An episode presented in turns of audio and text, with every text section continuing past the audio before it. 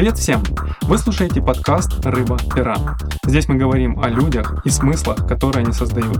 Меня зовут Зайка Дмитрий, и мы начинаем прямо сейчас. Привет, Илья.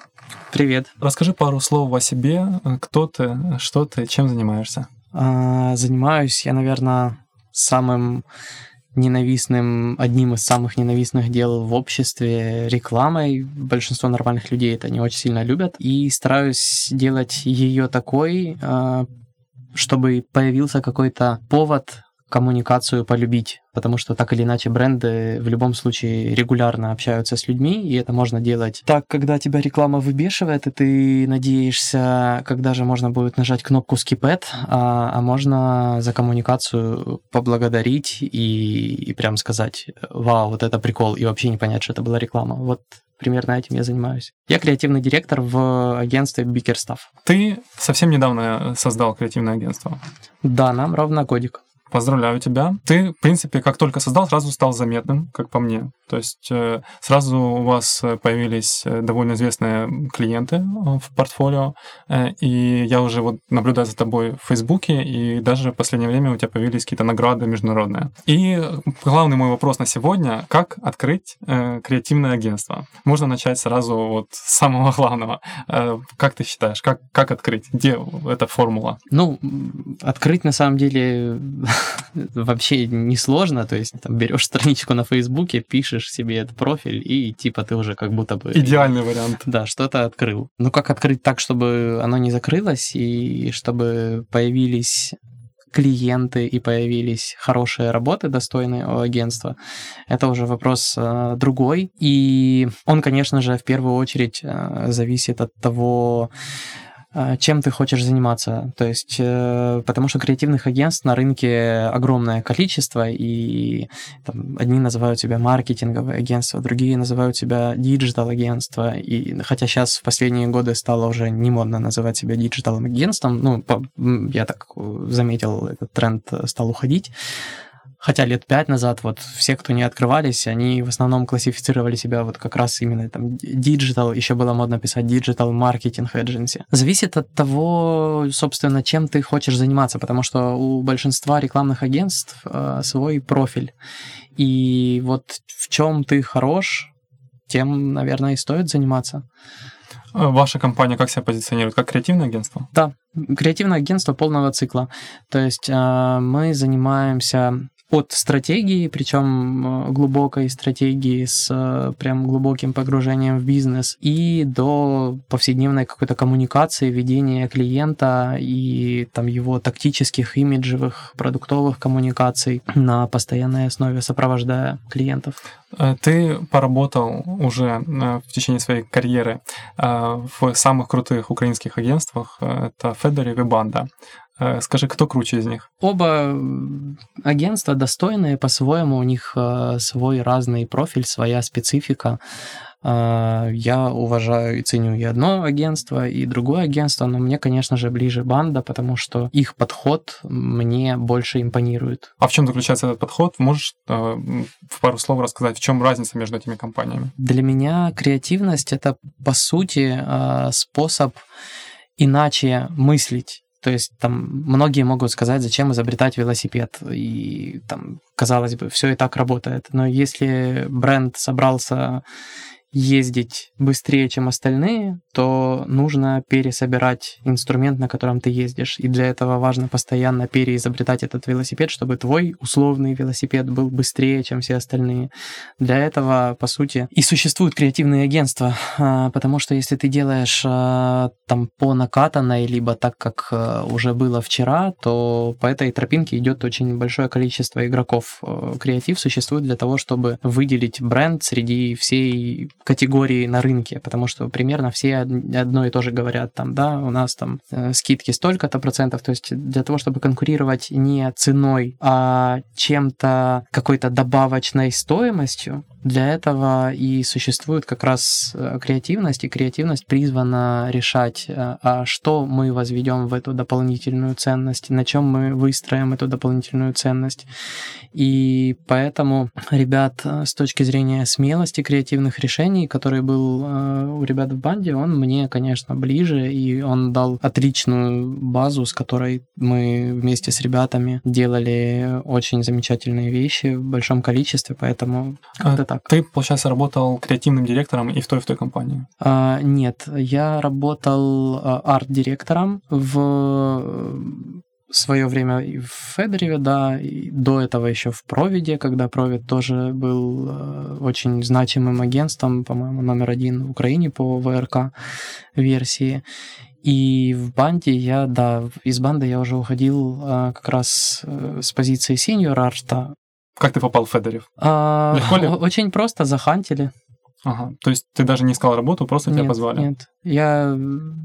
Наверное, работу искал только когда в Киев переезжал. О, это прекрасно. Был первый, единственный раз, когда я искал работу. Причем тогда я работу искал, я не понимал до конца, чем отличаются, например, дизайнер в продуктовом магазине и дизайнер в креативном агентстве. Я портфолио рассылал там, через вот эти вот Work.ua там, и так далее. И мне просто повезло, что креативное агентство обратило на меня внимание быстрее, там, и предложила оффер лучше, чем, например, дизайнер в каком-то там, я не помню, в общем, у меня разные смешные... На каком-нибудь заводе по производству... Ну, типа, да. Я не знаю, крупы. И там случился уже довольно быстрый рост как раз в там, самом первом моем креативном агентстве, которое называлось и называется, оно еще есть, «Стрела». А потом ты... Почему ты решил перейти из Федорева в банду? Как это произошло? Понял, что в банде я буду, наверное, больше на своем месте. Да, ты уже сказал, что, в принципе, их стиль креативности тебя привлекает, и смелости. Ну, он мне больше импонирует, скажем так. И почему ты тогда решил открыть свое агентство, а не остаться там и развивать дальше компанию? Потому что стало слишком комфортно. Я понял, что я делаю вещи, которые мне понятны, и слишком комфортно. А чем занимается? Когда комфортно, то мне становится беспокойно. Если нет каких-то очень больших сложностей, то, вероятнее всего, ты не очень быстро бежишь. А чем занимается арт-директор? Арт-директор занимается тем, что придумывает концепции коммуникационные и отвечает за их визуальное исполнение. То есть ты сам не принимал участие в дизайне, например, есть дизайнер, которого ты апрувишь? Нет, не так. В некоторых агентствах арт-директора действительно занимают позицию, когда условного исключительно дирижера, но в большинстве агентств, в том числе и в банде, арт-директор — это тот чувак, который умеет и сам круто работать руками. То есть ты и придумываешь, и делаешь, но ты можешь делать, например, там, одной сложности какие-то вещи, да, и часть еще там делегировать, супервайзить. Тут уже очень сильно зависит от самого арт-директора, его компетенции, от его там уровня, кто он там, джун, мидл или синьор. Например, была работа, которая в итоге попала в музей американского плаката для Bad Boy. Эту работу мне пришлось делать прям руками, собирать портреты, пересобирать Ким Чен Ына, Путина и Трампа из 25 разных фотографий. И эту работу я делал в том числе руками, как дизайнер, как коллажист. Хорошо, давай вернемся к формуле открытия. Тот опыт, который ты получил в этих агентствах, как бы стал основополагающим для того, чтобы ты открыл свое? Или ты бы открыл свое агентство, даже если бы работал в других компаниях? Нет, конечно, не открыл бы. Благодаря банде я получил опыт относительно какой-то автономной деятельности в составе агентства, потому что когда банда начала расти, масштабироваться, когда я приходил туда, то агентство было довольно таким камерным и уютным. Но за счет их большого роста, который начал происходить, то агентство начало работать по скраму и делиться на такие как бы микро-юниты, микро-команды. И, по сути, в агентстве образовались как бы еще отдельные микроагентства. За счет того, что в банде я был старшим креативщиком, то у меня, получается, во многом была какая-то персональная ответственность за то, что мы делаем, в том числе за там, отношения с клиентами, за то, какой креатив мы им даем. приходилось во многом курировать команду.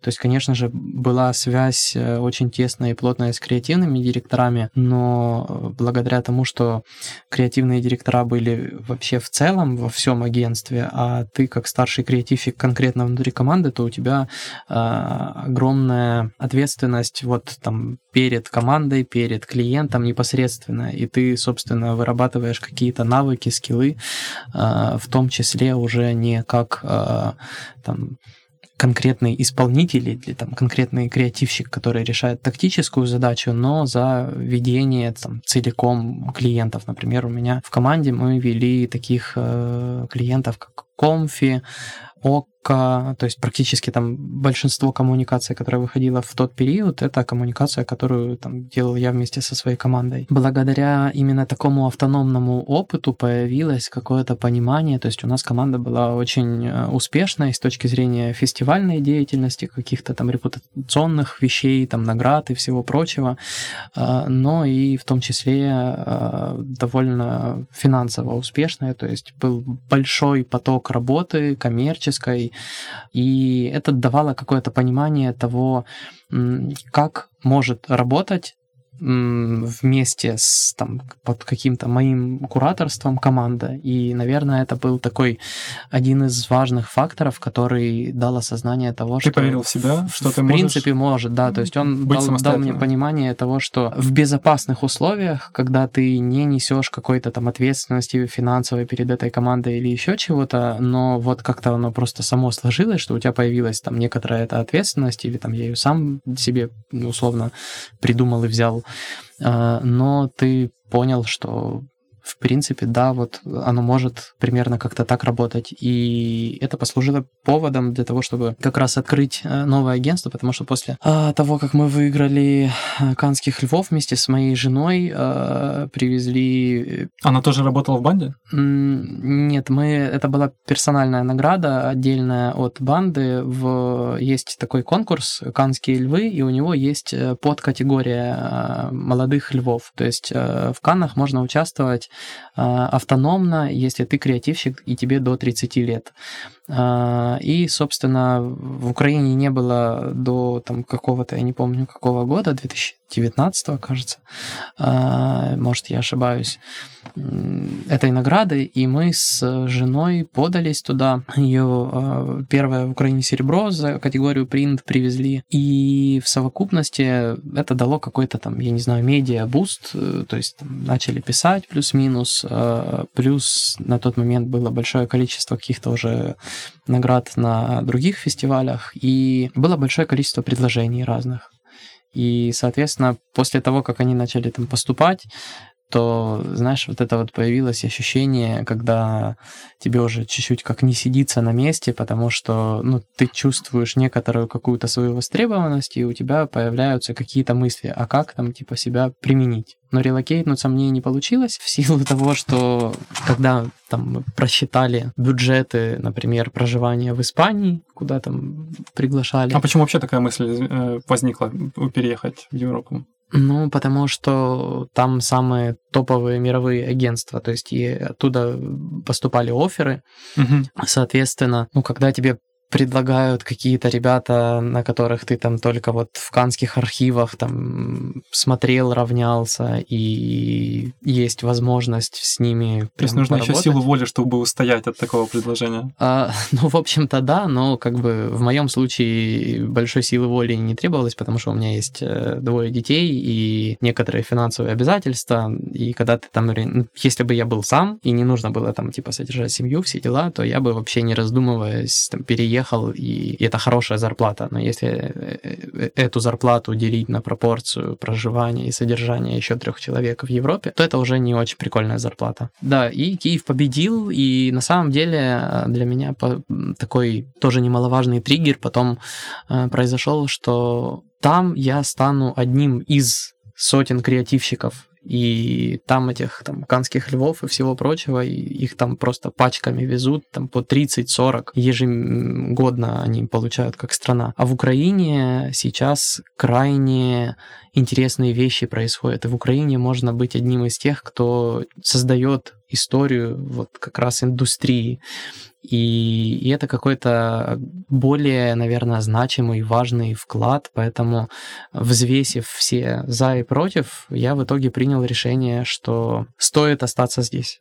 Первый пункт мы, в принципе, я думаю, прошли. Опыт, который ты получил, это как бы база для того, чтобы получить уверенность, чтобы потом двигаться дальше уже в собственное плавание. Что еще? Допустим, ты сказал... Это, да, не только там опыт и получить уверенности, то есть это в том числе какие-то там набитые ошибки, какие-то понимание в целом и индустрии, и очень многих вещей, то есть, которые дальше... Методологии, например. Да, которые дальше дают тебе почву под ногами для того, чтобы, например, уже экспериментировать и... Ну, то есть это как вот, например, я учился в академии на скульптора, и самое важное правило, то есть ты вначале должен научиться академическому как бы исполнению, и уже после этого ты можешь отказываться от каких-то там основ и экспериментировать. То есть когда ты вот не умеешь и начинаешь сходу там делать какие-то такие штуки, то большая вероятность сделать просто плохо. А когда ты осознанно нарушаешь правила, и ты понимаешь, какие правила ты нарушаешь и к каким последствиям это может привести, это уже более интересный подход. То есть я могу с уверенностью сказать, что как бы вот там в совокупности опыт 3 агентств, очень топовых в каждый период там времени, когда я работал, он дал вот какую-то такую очень фундаментальную академическую базу, с которую теперь хочется нарушать и экспериментировать. Хорошо, второй пункт я уже могу тебе предложить сам. Команда. Если ты сам в поле не воин, правильно? Тебе нужно для агентства профессионалы. Как ты собрал свою команду? Ну, на самом деле, рынок индустрии наших креативных, он крайне маленький, и особенно в Украине. Поэтому большинство из ребят, которые работают здесь, то есть, это ребята, с которыми мы очень давно знакомы. И... Здесь ты имеешь в виду в твоей компании текущей? Да, в моей текущей компании. И в разный период времени мы с ними работали то в одном агентстве, то в другом агентстве. То есть я нигде никого не хантил, но это все ребята, которые, собственно, с которыми мы очень давно знакомы и с которыми там, мы работали в разные периоды. То есть это было не с нуля? Нет, это было не с нуля. Хорошо, идем дальше. Деньги. Где взять деньги для того, чтобы открыть? Нужны ли вообще деньги для открытия креативного агентства? Смотря...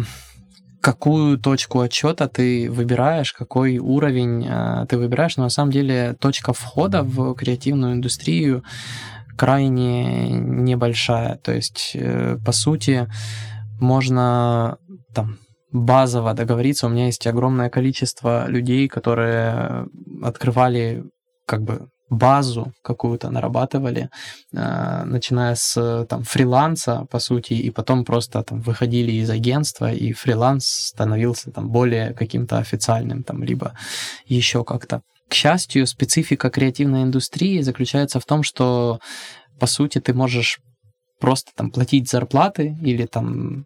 с точки зрения каких-то таких вложений, то есть тебе не надо там большое количество, я не знаю, техники, офиса там или еще чего-то. Мы, когда начинали, мы работали вообще в Urban Space 500, просто там заказывали воду, часть ребят работала на своей технике, и то есть... Ну, а зарплату, например, тоже нужно платить? Значит, должен быть какой-то стартовый капитал? С точки зрения стартового капитала, если у тебя есть хотя бы первый клиент, то тебе можно и без стартового капитала. И у вас был первый клиент сразу? Да, у нас он был. То есть можно сказать, что это повезло, или ты сделал все для того, чтобы у тебя он был? Ну, можно это называть и так, но когда ты работаешь много лет в индустрии и прикладываешь довольно большое количество усилий для того, чтобы, скажем так, у успеха какого-то там или везения был повод, появлялся, то можно назвать это и везением. Но я считаю, что, конечно, это везение во многих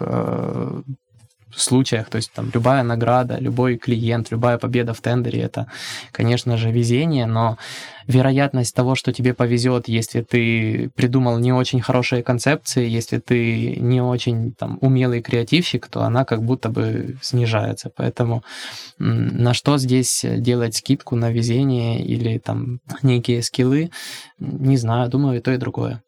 Насколько важна сила персонального бренда в том, чтобы продвигать свое агентство? Я, честно говоря, затрудняюсь ответить на этот вопрос. Мне кажется, что... Давай на примерах той же банды Федорова. Допустим, Федорев, мне кажется, персональный бренд Федорова сильнее, чем у Павла, как в Ржеще, правильно? Да, правильно. Я, честно, не буду браться их сравнивать, но мне кажется, это не ключевая какая-то характеристика в зависимости от того, какое агентство ты хочешь делать, в зависимости от того, что ты хочешь делать в этом агентстве. Сравнивать, анализировать их я точно не буду браться, потому что у каждого свои какие-то сильные и там особые стороны, поэтому мне кажется, это просто... Хорошо, если мы до конца отстранимся от агентства, просто возьмем любой бизнес. Насколько важен личный бренд собственника, владельца бизнеса? Мне кажется, важно, круто уметь делать свое дело. А дальше, будешь ли ты использовать свой персональный бренд для того, чтобы дать дополнительный буст какой-то, дополнительный эффект этому, или не будешь. То есть я знаю, например, большое количество прекраснейших бизнесов, где владельцы этого бизнеса прям вообще не появляются, с которыми, ну, публично, скажем так, очень сложно там пообщаться, и вообще ты, глядя на этого человека, никогда бы не подумал, что на самом деле вот он конкретно там владелец того самого огромнейшего бренда. Поэтому это далеко не must-have, но успешное развитие какого-то персонального бренда, конечно, может послужить бустом. В то же время, если ты неграмотно развиваешь свой личный бренд, то, скорее всего, это послужит, наоборот, каким-то минусом, да, минусом. А скажи, давай, я думаю, уже по поводу формулы будем завершать открытие. Насколько важны личные качества и какие, как ты думаешь, личные качества важны для того, чтобы открыть свой бизнес в Украине? Не ссать.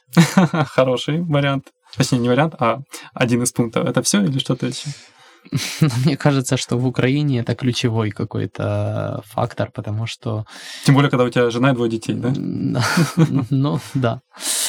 Но мне кажется, что это прыжок в неизвестность, и, наверное, это какая-то ключевая характеристика. Ты можешь быть суперклассным специалистом, но в момент просто это, знаешь, как вот типа машина едет, и тебя может парализовать от страха.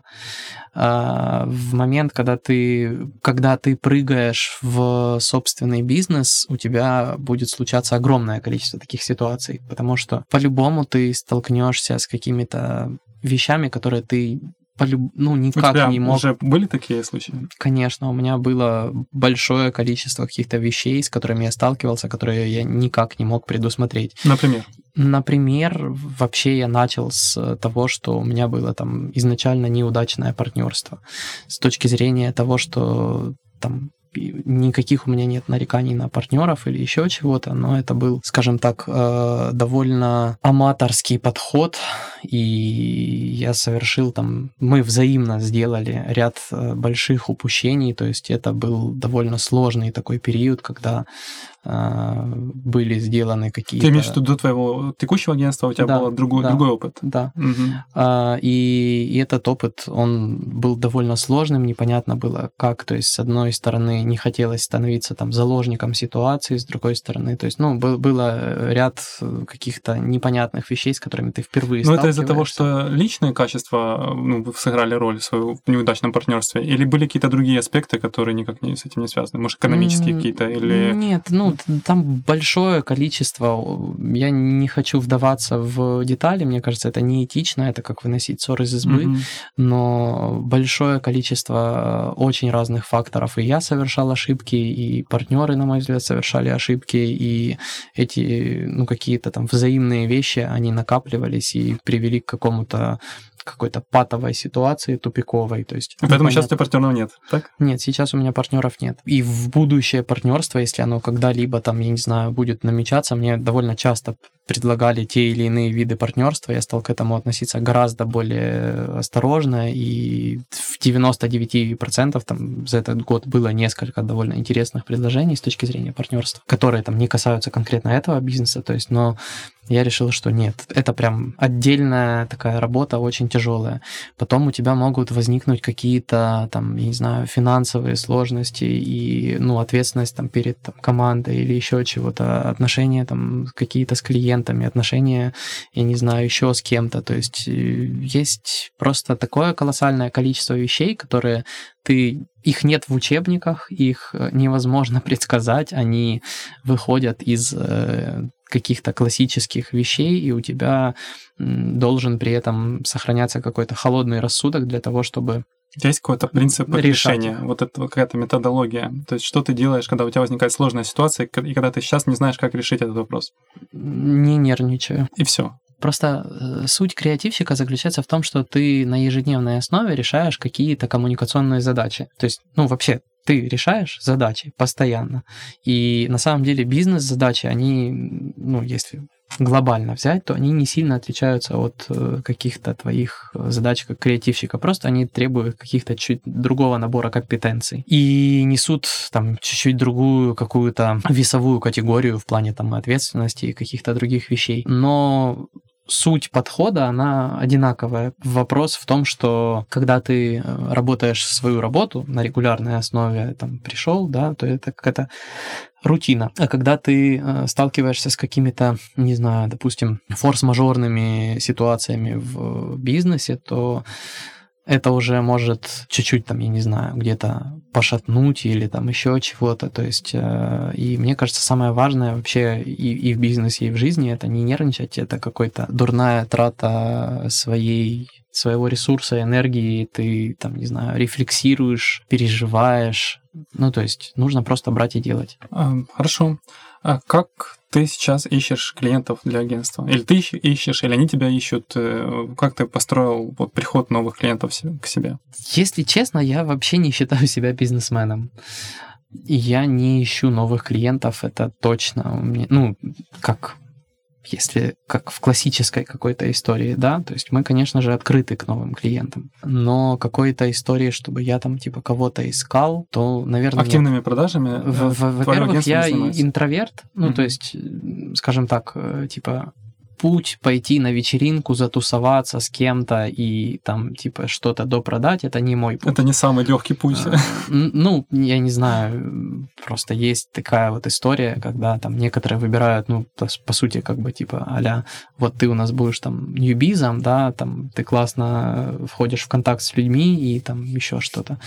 У меня эта история, наоборот, она условно вот уже с клиентами, с кем мы там долго, плотно, тесно и так далее, то мы можем и поехать вместе там куда-то выбраться, отдохнуть или там еще что-то как-то и пересечься в неформальной обстановке. Единственный мой какой-то подход с точки зрения там ньюбиза или, я не знаю, в отношении поиска новых клиентов — это делать круто работу со своими текущими клиентами. Так, чтобы на них приходили новые клиенты. То есть кейсы — самое главное. Я просто люблю свою работу. Это хорошая формула. Хотел бы с тобой немножко поговорить про креативность в целом. И ты уже, в принципе, дал свою формулировку креативности в самом начале. Давай разовьем эту тему.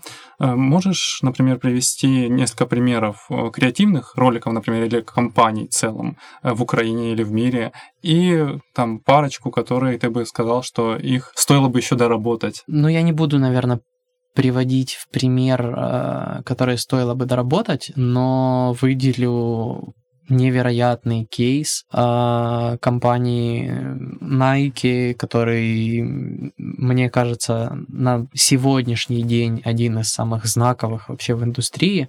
Это, конечно же, компания с Коперником.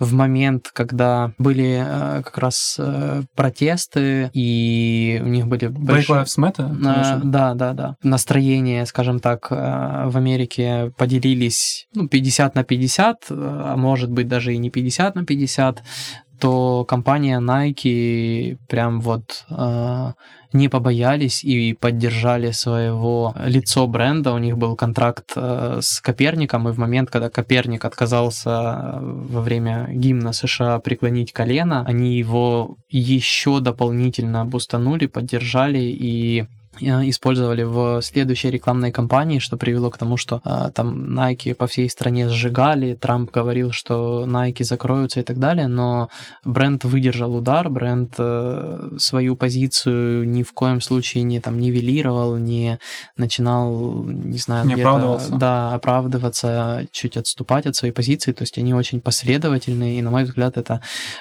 очень классный показатель того, как важно и нужно уметь держать позицию бренду, потому что если сегодня невозможно просто что-то человеку там навалить, на уши навешать и продать. Сегодня по факту можно перечислить, наверное, на пальцах одной руки, либо там, на 10 бренды, которые действительно имеют какие-то крайне уникальные характеристики. Приведи примеры, несколько штук.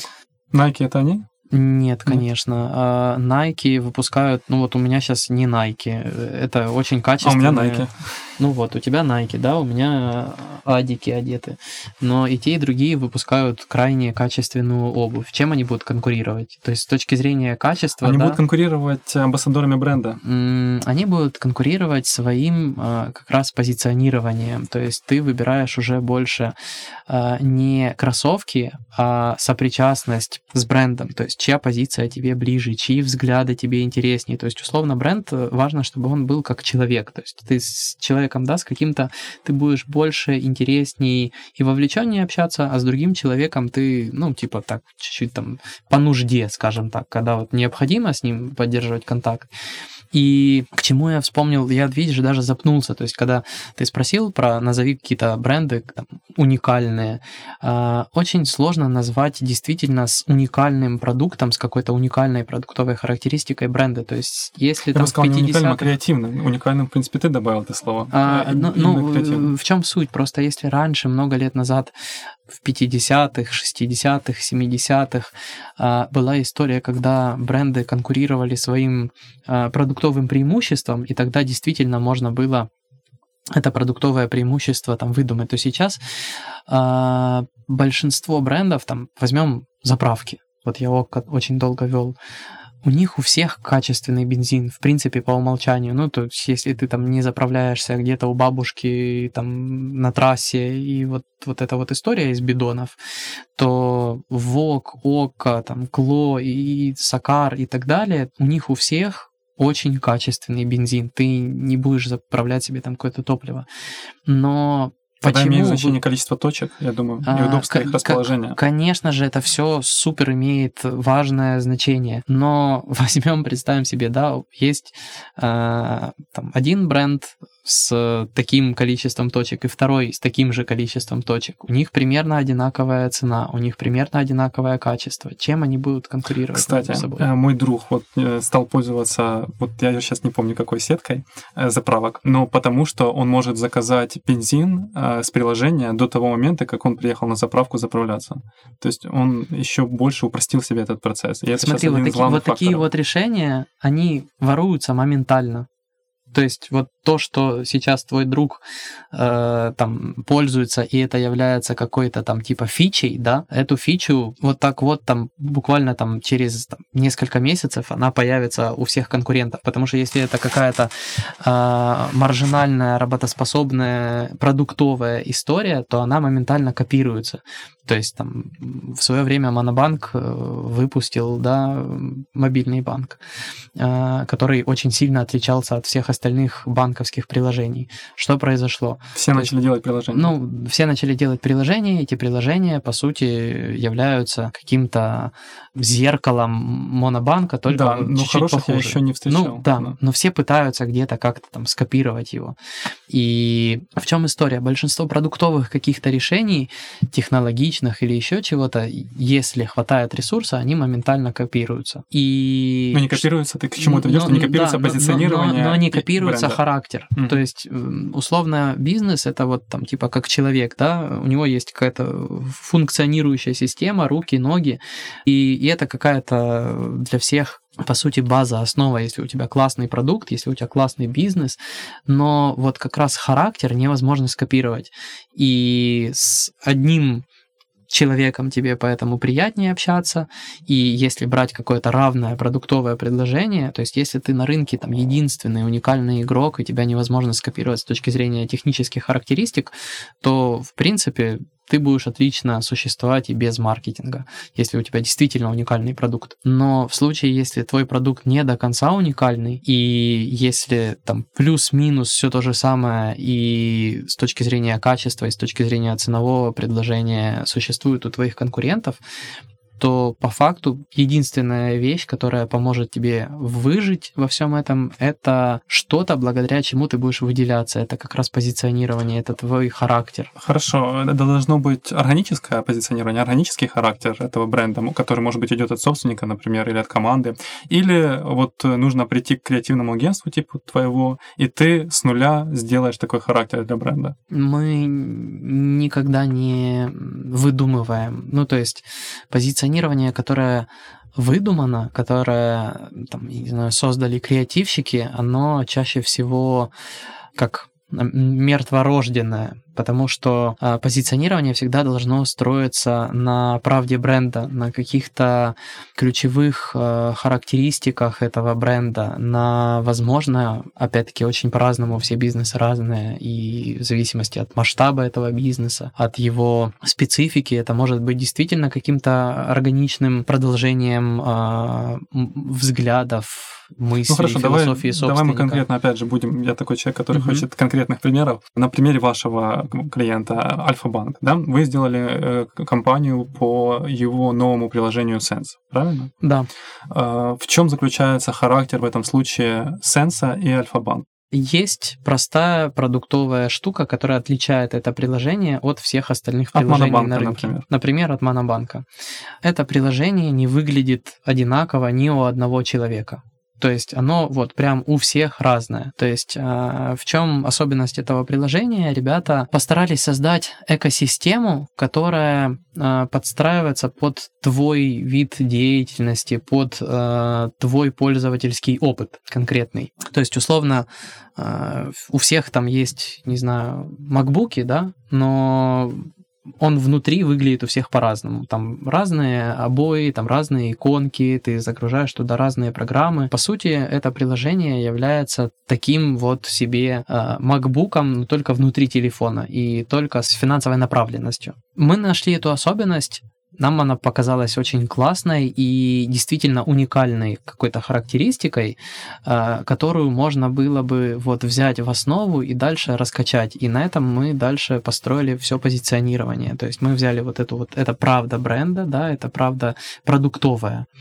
И дальше мы вывели ее в такую особенность позиционирования и сделали, по сути, в коммуникации тоже коммуникацию для всех. То есть мы сделали там огромнейшее количество и роликов, и кивижуалов, и так далее. Сделали еще возможность людям создавать свою коммуникацию. И эта коммуникация, она практически никогда не повторялась. Поэтому позиционирование, собственно, этого приложения, оно строилось, оно не было выдумано, оно строилось из продуктовой особенности. Очень важно, чтобы при разработке позиционирования креатив, стратег на что-то опирался конкретное. У него была какая-то правда бренда, то, что принято называть reason to believe.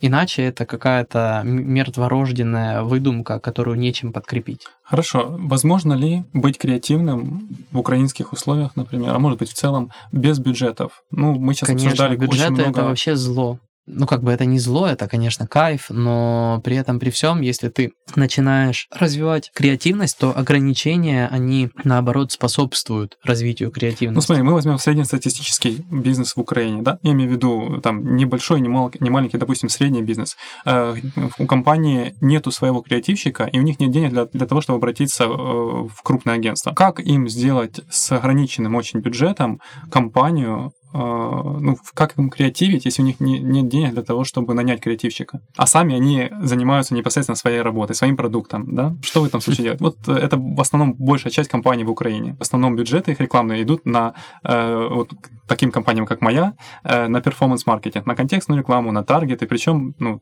опять же, не грандиозные бюджеты. Ну, на самом деле здесь нет правильного ответа, потому что, ну, просто потому что его нет, потому что есть определенные какие-то, не знаю, как законы гравитации, да, там точно так же и примерно и с ресурсом то же самое. То есть, видимо, компания еще не набрала там достаточный оборот для того, чтобы она действительно могла заниматься и начинать конкурировать на каком-то более высоком уровне, и, возможно, этой компании на данном этапе маркетинг еще не обязательно. Ну, ты имеешь в виду креативный маркетинг, когда это телевизор? Телевизор вообще, на самом деле, далеко не всем брендам нужен. Ну, разве что, если ты не ритейлер или FMCG какая-то категория. Большинству бизнесов при наличии там текущего какого-то там диджитал-инструментария можно очень классно существовать. Я имею в виду, ну, YouTube — это для меня тот же телевизор. Я имею в виду не брендовая реклама, а они в основном вкладывают деньги для того, чтобы сразу же получить прибыль. Они не вкладывают деньги для того, чтобы развивать бренд. Я имею в виду это. И как раз вероятнее всего бренд еще не дорос. То есть, вероятнее всего, у бизнеса еще и нет бренда. То есть, есть просто бизнес. И это, условно, ну, такие больше как операционные затраты. То есть, он еще не созрел до того уровня, когда нужно действительно заниматься бренд-маркетингом. В таких случаях, мне кажется, самое резонное, что можно делать, это либо вариант номер один – делать это самостоятельно. Это будет, по крайней мере, ну, искренне. Стыдно это будет, наверное. Делать это самостоятельно, я имею в виду, вот там, типа, знаешь, собственник там придумал, и вот, ну, он так чувствует, он так...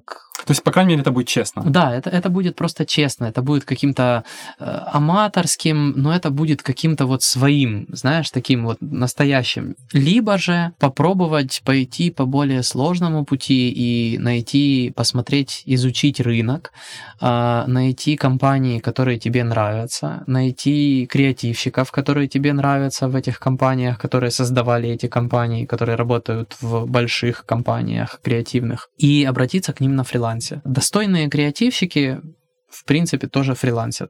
Это, ну, какая-то правда рынка. И достойные креативщики либо откажутся от фриланса, если он им, ну, как бы, если они понимают, что это какой-то зашквар, либо сделают его тоже, в общем-то, неплохо. Да, это не будет, скорее всего, прям уровень агентства, потому что в агентстве все-таки есть больше ресурс, больше время, команда всегда усиливает друг друга, и в целом есть какое-то некоторое преимущество агентств там, перед конкретно вот точечным фрилансером, хотя есть прекраснейшие примеры, когда фрилансеры делали невероятные, замечательные работы. Например, «Драма Квинн» начиналась с фриланса Ани Гончаровой. Да. И Аня Гончарова делала невероятные манифесты и продолжает это делать, но уже... Она меня вдохновила на мой маленький манифест, когда я открывал свою студию, то я написал там омаж на стихотворение Бродского «Не выходи из комнаты», и мой друг смонтировал небольшой ролик. Вот хочу сказать ей спасибо, Ане, за то, что она меня вдохновила. Ну вот, видишь, здорово. И по сути, то есть, есть отдельно взятые такие случаи, когда на фрилансе создаются компании, которые на уровне прям работ с агентствами. Но в целом можно за относительно какой-то приемлемый бюджет найти на фрилансе хороших, достойных ребят, и они тебе сделают хорошую имиджевую какую-то компанию, если ты грамотно озвучишь изначально там ограничения свои, бюджет, требования, цели, задачи, что ты хочешь решить этой коммуникацией, какой у тебя есть на нее ресурс. Еще один вопрос в эту же тему. Продает ли секс сейчас? То есть можно ли спекулировать на этом вопросе, или эта тема уже это далеко в 90-х? Хорошо. Мне кажется, то есть... Ответь на два тогда. Продает ли секс — это один вопрос, можно ли спекулировать на эту тему — это другой вопрос. Хорошо, давай так. Вот да, секс продает по-прежнему. Ну, то есть...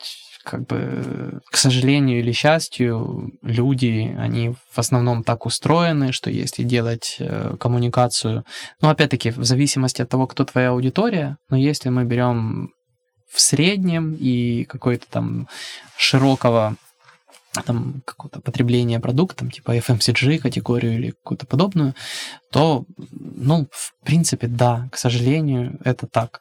Можно ли это делать? Мне кажется, что это вот примерно как там с... Ну, в общем, это какая-то очень неэтичная история, и, на мой взгляд, нельзя к этому обращаться, и нельзя так поступать. Ну, давай вот пример я тоже же тебе приведу. В конце 90-х, начало 2000-х очень была популярная реклама от Тома Форда. И там Yves Saint Laurent, и Givenchy, и он потом свой бренд сделал, и везде это был секс.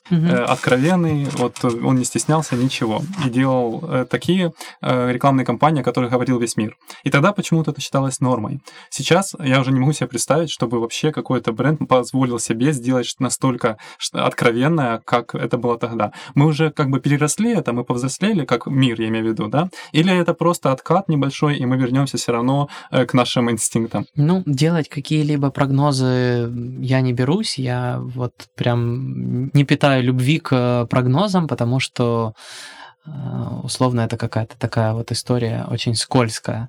Но мне кажется, что вряд ли, особенно в ближайшее время, произойдет какая-то вот эта вот классическая история цикличности там и всего подобного. То есть там Axe тоже, да, всю жизнь, кстати, еще один был хороший пример на территории там секса, так или иначе, но они сейчас поменяли очень сильно свое позиционирование. В чем штука? И я больше о нем не слышу. Ну, они не выпускали просто довольно давно у нас громких компаний в Украине. То есть, ну, ротация Акса меньше стала. За счет этого тоже важно понимать, что мы меньше о нем слышим. То есть, например, в Европе у них ротация гораздо выше, и в Европе они регулярно до сих пор делают компании. 2 года назад они обновили свою платформу, и, ну, в общем, у них... Что же они сейчас продают? Чем они заменили свою откровенность? Они заменили на... Я не помню, как там точно звучит у них новый слоган, но они сейчас, по сути, на той же территории, что и Nike, то есть Find Your Greatness. История о том, что ты уникален, и твоя уникальность прекрасна. То есть полюбить свои какие-то, я не знаю, если у тебя большой нос... Они вступили на территорию Old Spice, наверное. Ну, Old Spice немножечко другое. Old Spice, он все-таки как раз сохраняет... Old Spice — это вот еще такой один из олдскульных брендов, которому удается сохранять свою иронию, саркастичность и... в некотором виде, но использовать в ироничной манере территорию вот этого вот альфачества условного. То есть Old Spice не трансформировался вот так радикально, как они, но он наоборот был не таким смелым, мне кажется, как Old Spice, как Axe. Да. Ну, это с какой стороны посмотреть? Мне кажется, что Old Spice, наоборот, это один из эталонов креативности. То есть вот есть там Burger King, Old Spice, они одни из тех, кто довольно последовательно, долго и прям вот постоянно создавали какие-то провокационные такие вещи. Но, конечно же, Old Spice никогда не заходил на территорию откровенного секса.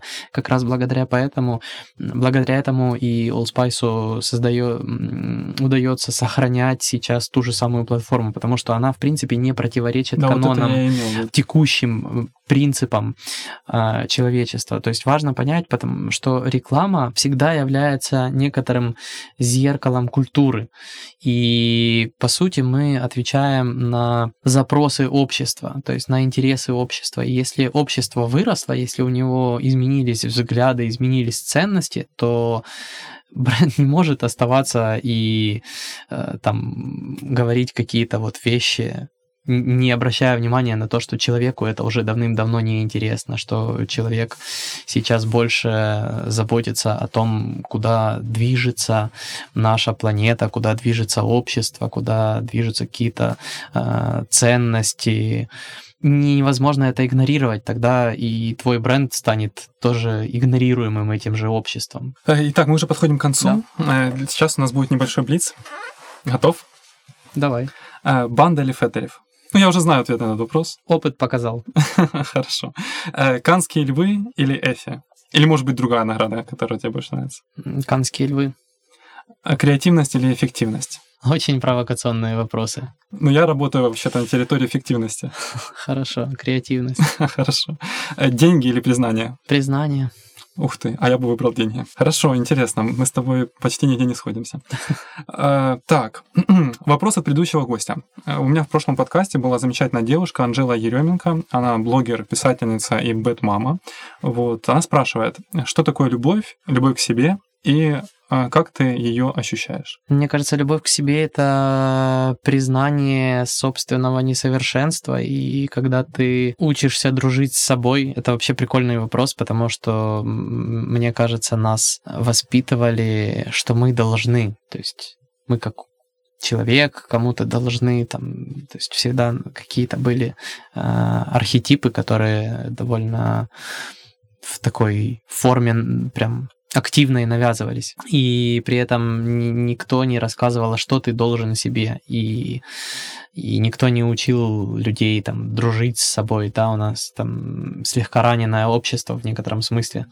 Мне кажется, любовь к себе в первую очередь начинается с принятия себя таким, какой ты есть. Задай, пожалуйста, вопрос следующему гостю. Я не знаю, кто это будет еще, но вот от тебя хотелось бы что-то ему передать. И ты вообще не подозреваешь, кто этот вообще человек не подозреваю. Будет? На взгляд твоего следующего гостя, что самого ценного, значимого и важного сейчас происходит в обществе? Очень объемный вопрос. Интересно самому услышать будет ответ. Итак, я хочу провести конкурс с тобой вместе. Пусть наш слушатель... или точнее, уважаемые слушатели, напишите, пожалуйста, в комментариях в Ютубе под этим подкастом небольшую, короткую самопрезентацию. Это может быть в формате слогана или саморекламы, там, elevator speech, про свою профессию, про себя, чем вы занимаетесь и чем вы можете быть полезны своим друзьям, знакомым или обществу. Вот я бы так сформулировал. И тогда, призом будет, вот Илья сейчас расскажет, что это будет. Призом будет, собственно... Мы сейчас делаем такой проект для благотворительного магазина «Ласка», который вот-вот через несколько недель, но, возможно, ты говорил, что подкасты долго делаются, возможно, к моменту выпуска подкаста... Я надеюсь, что будет делаться чаще. Да. Возможно, к моменту выпуска подкаста мы уже анонсируем и запустим эту кампанию. Для благотворительного магазина «Ласка», кто не знает, это ребята, которые занимаются тем, что поддерживают разные фонды, типа «Таблеточки», Гостомельский приют, фонд там, Ахмадет, то есть люди приносят им свои вещи какие-то, отдают, они их селектят, выбирают хорошие вещи, и если это классная брендовая вещь какая-то вот в хорошем качестве, стильная и классная, они их вывешивают у себя в магазине, другие люди их покупают, и все абсолютно вырученные деньги они распределяют вот по своим фондам, оставляют себе только деньги на там, типа аренду помещения и зарплату там, продавцам, ключевым сотрудникам. Эти ребята к нам обратились за помощью, и попросили, чтобы мы сделали им какой-то donation campaign, и мы придумали им такую штуку, что можно на основе вещей из «Ласки» сделать свой upcycle мерч. То есть это очень, кстати, тема, которая в мире популярна сейчас. Ну, на самом деле, это, да, все так. То есть в мире сейчас есть в целом просто гигантская катастрофа перепотребления, которая многими странами недооценивается, но если взглянуть на цифры, то прям масштабы крайне катастрофичные и очень сильно неприятные. Собственно, мы придумали такую... Причем перепотребляют не только люди, но перепотребляют и бренды. Когда бренд создает себе мерч, а это нормальный HR-инструмент, которому, к сожалению или счастью, пока что нет какой-то альтернативы, то есть это способ там, взаимодействия и внутри корпоративной культуры, и со своей близкой аудиторией, лояльными там, клиентами и прочими. Но он создается довольно довольно часто с такой некоторой особенностью, потому что довольно часто брендированные вещи, которые тебе дарят там бренды, либо там какие-то твои работодатели или еще чего-то, они оказываются моментально дома, становятся ночнушкой или едут куда-то там на дачу к маме, ты там, не знаю, у них картошку копаешь или еще что-то. То есть я, например, играю в футбол в футболке, которая у меня осталась от предыдущей компании. Ну вот, то есть... Ну я не жалуюсь. Потому что это классный текстиль, это хорошие вещи, то есть они, ну, функциональные, но при этом ты вряд ли будешь этот мерч там одевать, не знаю, на прогулку куда-то или там, не знаю, в ресторан. Только если со своим брендом, возможно. Ну, да, может быть. Лично. И, собственно, это какая-то особенность, которая нас вдохновила, потому что это абсолютно новые вещи, которые проживают жизнь старых, и зачем тогда вообще делать мерч на базе новых вещей, если можно использовать на базе апсайкла, собственно, который качественный текстиль, ты его толком ничем не отличишь от нового, это хороший селекшн, но при этом это не производство новых вещей, то есть бренды в своих масштабах перепотребляют еще больше, чем люди. И сейчас мы запускаем такой проект вместе с Лаской, в котором бренды могут на основе апсайкл мерча сделать вот свой... Какой конкретный мерч? Это что, футболки, худи? Это футболки, худи, ну, в основном футболки и худи. И, собственно, призом будет являться кастомная вещь, которая от, собственно, Рыбы-пера и Бікерстаф, худос, который будет там под размер XL, там L-ка, вот человек. Ну, в общем, который... под любой размер, да, победителя нашего конкурса. Да, это крутой очень подарок. Спасибо тебе огромное. И идея классная, и креативная от креативного директора и владельца Бікерстаф. Все верно. Правильно, да? Спасибо большое, мне было очень интересно. Спасибо. Спасибо, что разделили это время с нами. Если этот эпизод был чем-то вам полезен и интересен, то лучшей благодарностью будет подписка на любой удобной для вас платформе. Все полезные ссылки в описании. Всего доброго!